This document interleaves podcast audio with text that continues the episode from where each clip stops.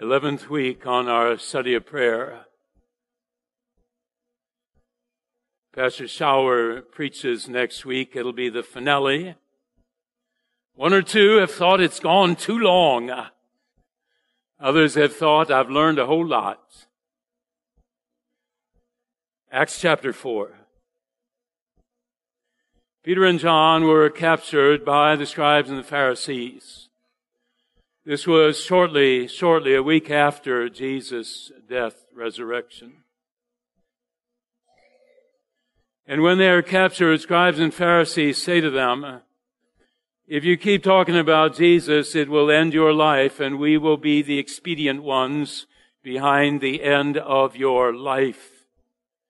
Acts 4:12, one of the most powerful scriptures in the Bible. Peter said to the scribes and Pharisees, there is salvation under no other name. There is no other name under heaven given among men whereby we must be saved. We shall not be silent. Scribes and Pharisees wanted to kill him. They didn't dare do it because there was enough going on with Jesus' death and resurrection and with the power that Peter and John had because of the miracles they had been doing. They are plotting secretly how to execute Peter and John. And Peter and John go to the house where the believers are meeting and they say to the people, you know, they are trying to kill us and if they kill us, they're going to kill you. And the Bible says they began to pray at that point and they were praying for protection for Peter and John and for this house of believers.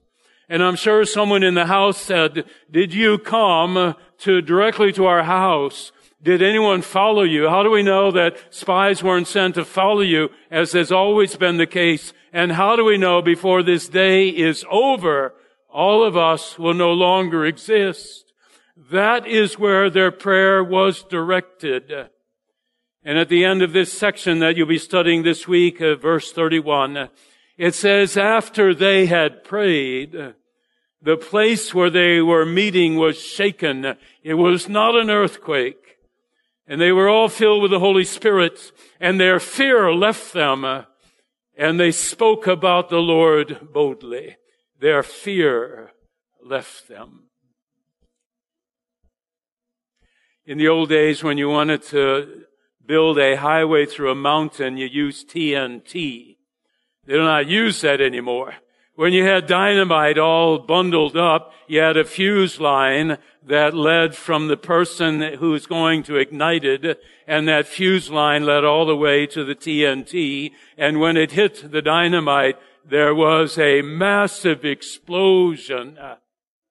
What happens to the prayers? We've talked about it for 11 weeks now. What happened to Ezekiel's prayer, Nehemiah, Moses, Abraham, Hannah, all the rest of them? What happens to their prayers? Your prayers are a fuse line that leads up to the throne of God. And when your prayers get to the throne of God, there is an explosion that takes place, and the explosion is called the Holy Spirit. The verse we looked at last week, Ephesians 3:20, God is able to do exceedingly abundantly above all that your prayers will ever ask him. And why is that? Because of the power that exists in the Holy Spirit. Your prayer does not take long to reach God. Before it leaves your mouth, it has already ascended. And when it comes to the throne of God, when it comes at, to that command center, there is a dispatch that is sent out. And the one who does that is the Holy Spirit of God. You gathered together for Thanksgiving. Uncle Joe was there.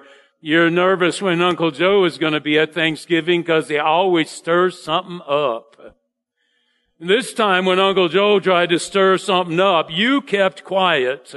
That was almost miraculous that you kept quiet because he always knows how to push your buttons.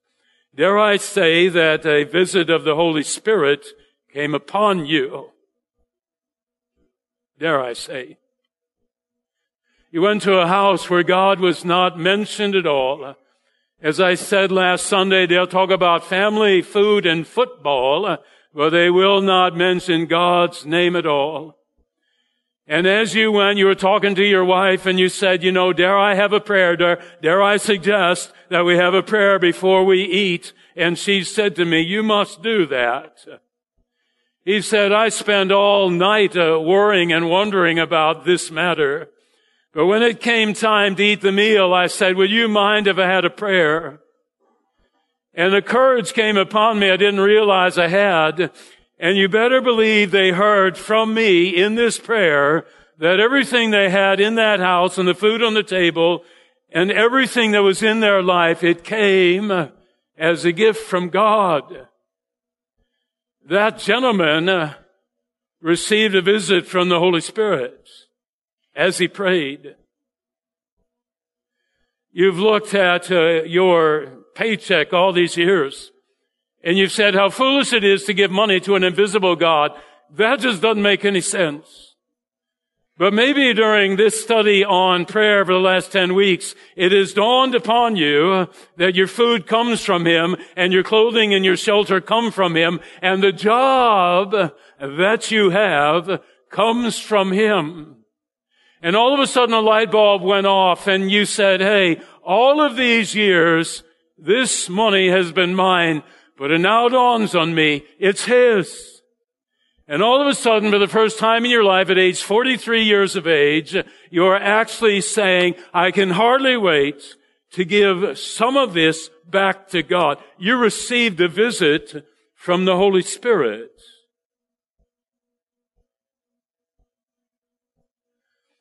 Moses, he's in Mount Horeb. 475 miles, the Israelites are in Goshen. They are slaves. Moses has been in that wilderness for 40 years. And all of a sudden on that particular day, he does a double take because he sees something he never seen before. He sees a bush burning, uh, but the bush is not consumed. And the theologians, being theologians the way they are, they like to argue about what sort of bush that was. Doesn't matter what sort of bush it was. Why is that bush burning and it's not consumed? Because the Holy Spirit of God when that fire came down on Mount Carmel, there was the Holy Spirit of God in answer to Elijah's 63 word prayer. In the book of Acts on the day of Pentecost, it's flames of fire that are sitting on the heads of the believers. That's the Holy Spirit of God. Why is that bush burning? Because the Holy Spirit has come. Why has He come? Not because of Moses' prayer. Moses is not praying, Lord, you know, I'm getting bored out here. I've been doing this for 40 years. What's the next step? Moses isn't praying that. Who's praying that? The children of Israel, 475 miles away, they are praying to God. And they are saying, God, Pharaoh we have now is mentally ill. He is out of his mind. The pressure put upon us is destroying us. Send some help our way. And 475 miles away, there's a guy named Moses. And God says to him, I have heard the prayers of my people. Haven't heard your prayers, Moses. You ain't been praying. I've heard the prayers of my people. I have designated you as an angel to the Israelites. You'll deliver them from slavery.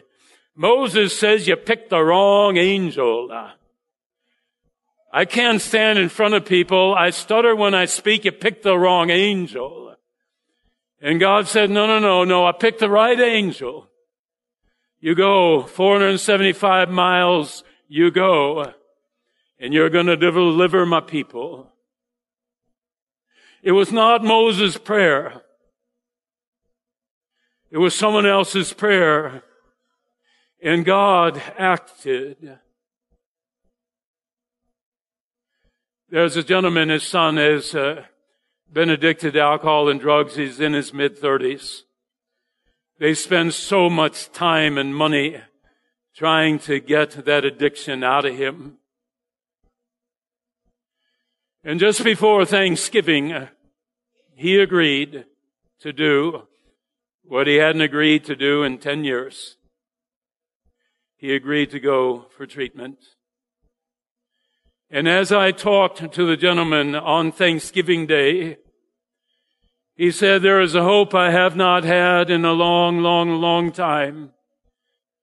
I prayed for him ever since he was 18 years of age with regards to this addiction. 18 years I prayed for him and for the first time I see hope that God is listening to my prayers. Is that 36 year old praying? Not hardly.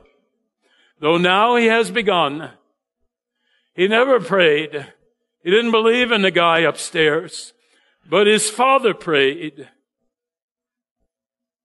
His father prayed. I've told you many, many times that when my dad died seven years ago, my first thought was, his protective prayers are no longer here. His prayers for me on a daily basis, which he said every time I spoke to him, his prayers are no longer here. And I thought to myself, an element of protection in my life was gone. How many close calls with regards to death? How many close calls with regards to my ministry? How many close calls? And a Red Sea opens and it dawned on me many, many times it is my dad's prayers down in Texas that are protecting me and opening up these waters. My dad's prayers. When my dad said, I pray for you every day, it didn't mean much to me, quite frankly. When you would say, I'm praying for you, Pastor, didn't mean much to me. But 18 years ago when John got sick, then when someone would say to me, or my dad would say to me, I'm praying for you every day, it meant everything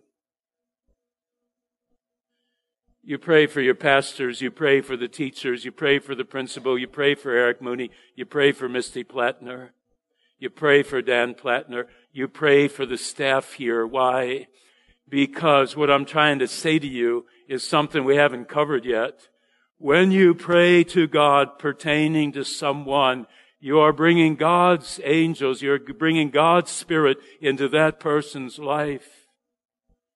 Those accidents I've told you twice, car accidents that were stopped that I should not be here.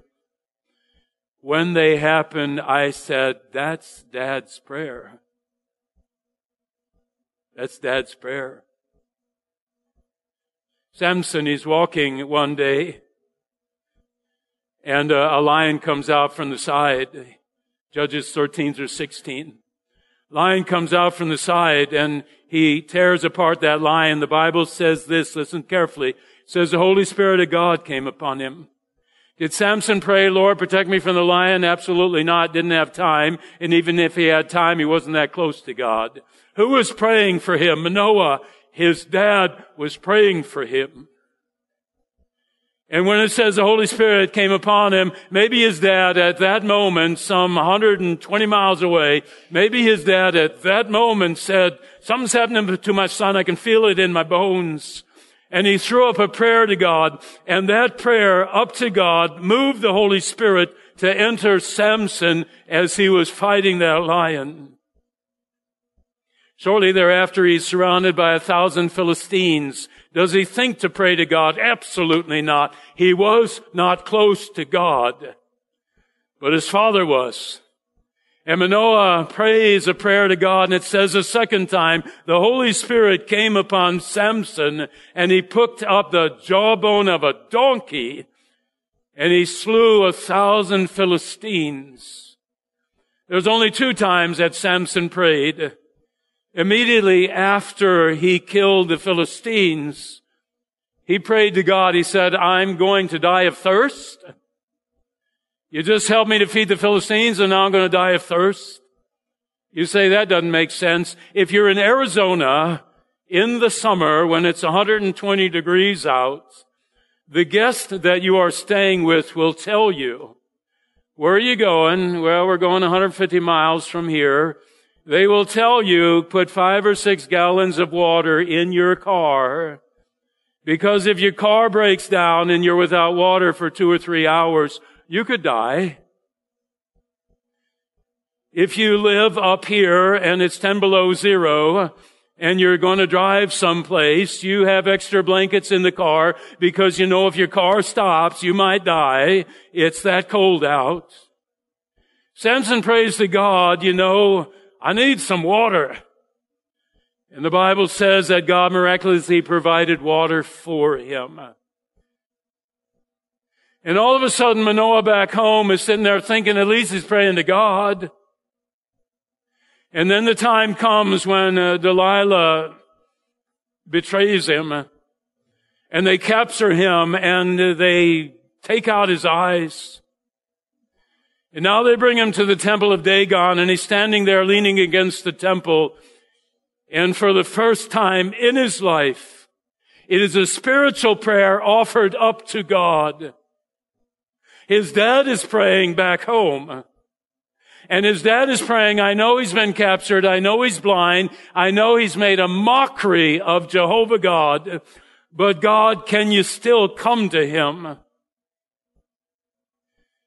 And Samson prays. He mentions God's name twice. He said, God, would you come to your servant Samson? And Samson pushes against those pillars and they come down. 3,000 gone. Samson gone. I look at Samson at that moment like I look at the thief on the cross. Was the thief on the cross praying to God, God, you know, I'm dying here on the cross. Can you help me? He didn't know God. I like to think that he had parents praying for him. I like to think that he had a brother or a sister praying for him. And when he's on that cross, prayers are heard. He hears Jesus say, Father, forgive them. And he turns to Jesus, remember me when you come into your kingdom.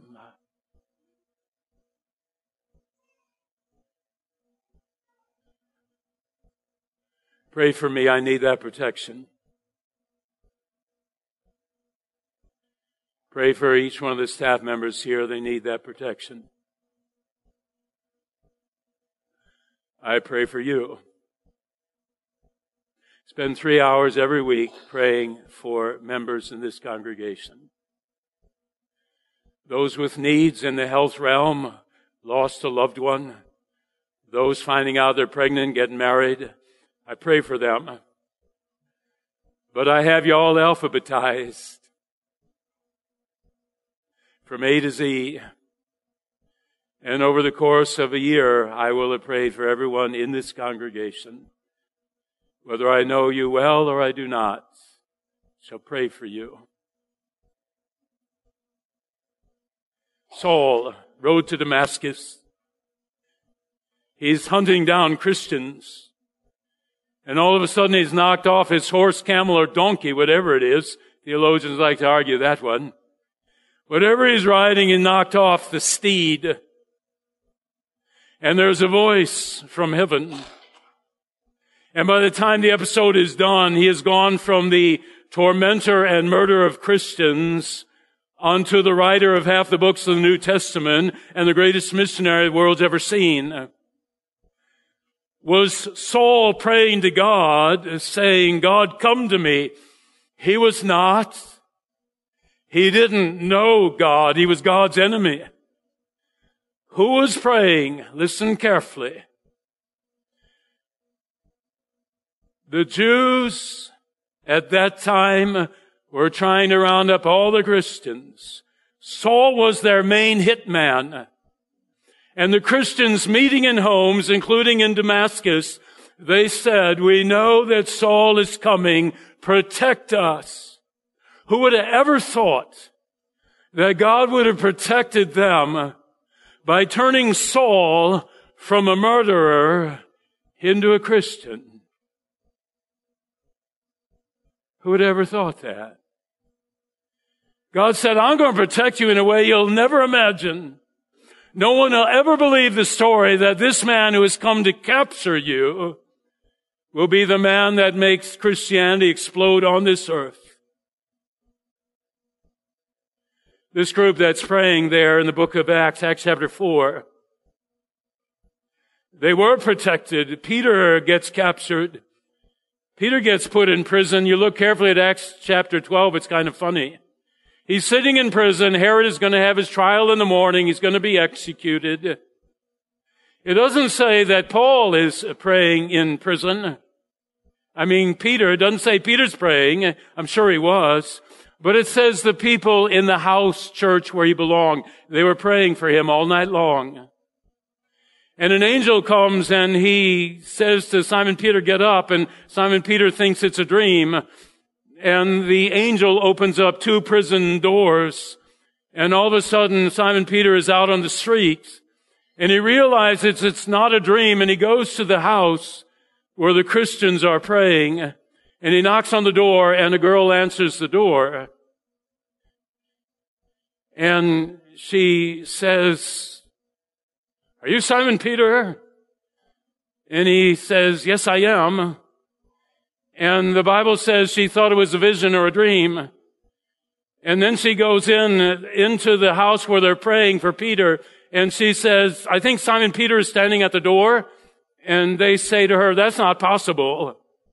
You know, go away. That's not possible. And then she goes and gets Simon Peter and he walks in. They're praying for his deliverance and he does it and they don't believe it's happened. The Christians in Damascus are praying for deliverance and they don't believe that Saul has turned into the apostle Paul. I told you about that gentleman at LA Fitness and when I bumped into him after four months and I said, how are things going? Bankruptcy almost done. The divorce is finalized. My child, my child has a chronic illness. And then he said, I have something I didn't have before. I have Jesus. Was he praying that Jesus would come into his life? The answer is no. He didn't have a clue as to who Jesus was. Who was praying for him? Yours truly. Did I think God would answer the prayer to bring this man to the faith? I didn't. And when I saw him four months later and he told me what he told me, I said and said to myself, why do you ever doubt the power of God? Closing word. Jesus, Son of God, says to Peter, James, and John, day before he dies, come into the garden with me. They say to him, what you got in mind? He said, here's what I got in mind. I want the three of you to pray for me. I want you to pray. I want your prayers to go to the command center and I want God to send the Holy Spirit down to give me strength. Did his three friends pray for him? They were over three. They fell asleep three times. What did Jesus do? He prayed for them. God bless him. But there at that moment, he prayed for himself, just for himself. He said, Father, if I am meant to climb that cross for mankind's salvation, I don't want to do it. Let it happen some other way. Then he said, not my will, thine be done. And what did God do? He sent an angel from heaven. The prayer reaches the throne of God. The Holy Spirit is activated. And the Holy Spirit sends an angel from heaven to stand in the presence of Jesus. Maybe it was a great archangel Michael. I pray for Joshua back yonder every day. I pray for my daughter-in-law every day. I pray for my four grandchildren by name and by circumstance every single day. There are people praying for you. And you will never know how many times you were delivered from something because someone was praying for you. 11 weeks on this matter of prayer. The final week next week. If you haven't grasped it listening online, if you haven't grasped it being here, and going through the study, we continue to pray that you will understand the power of the Holy Spirit in the lives of His people by word and by the prayers that are offered. Lord, keep us close to you in our Savior's name. Amen. Heavenly Father, your word stands before us. There are times when it means more in our life than others. You pick the sermons that Schauer is supposed to preach. You pick the sermons that you want me to preach. And you have picked this 12 week study on prayer. I pray that your spirit might come upon the study that has occurred. And for those listening online and those here present, may we understand far better the working of the Holy Spirit when the prayers of God's people reach the throne of grace. Such things we ask in His name. Amen.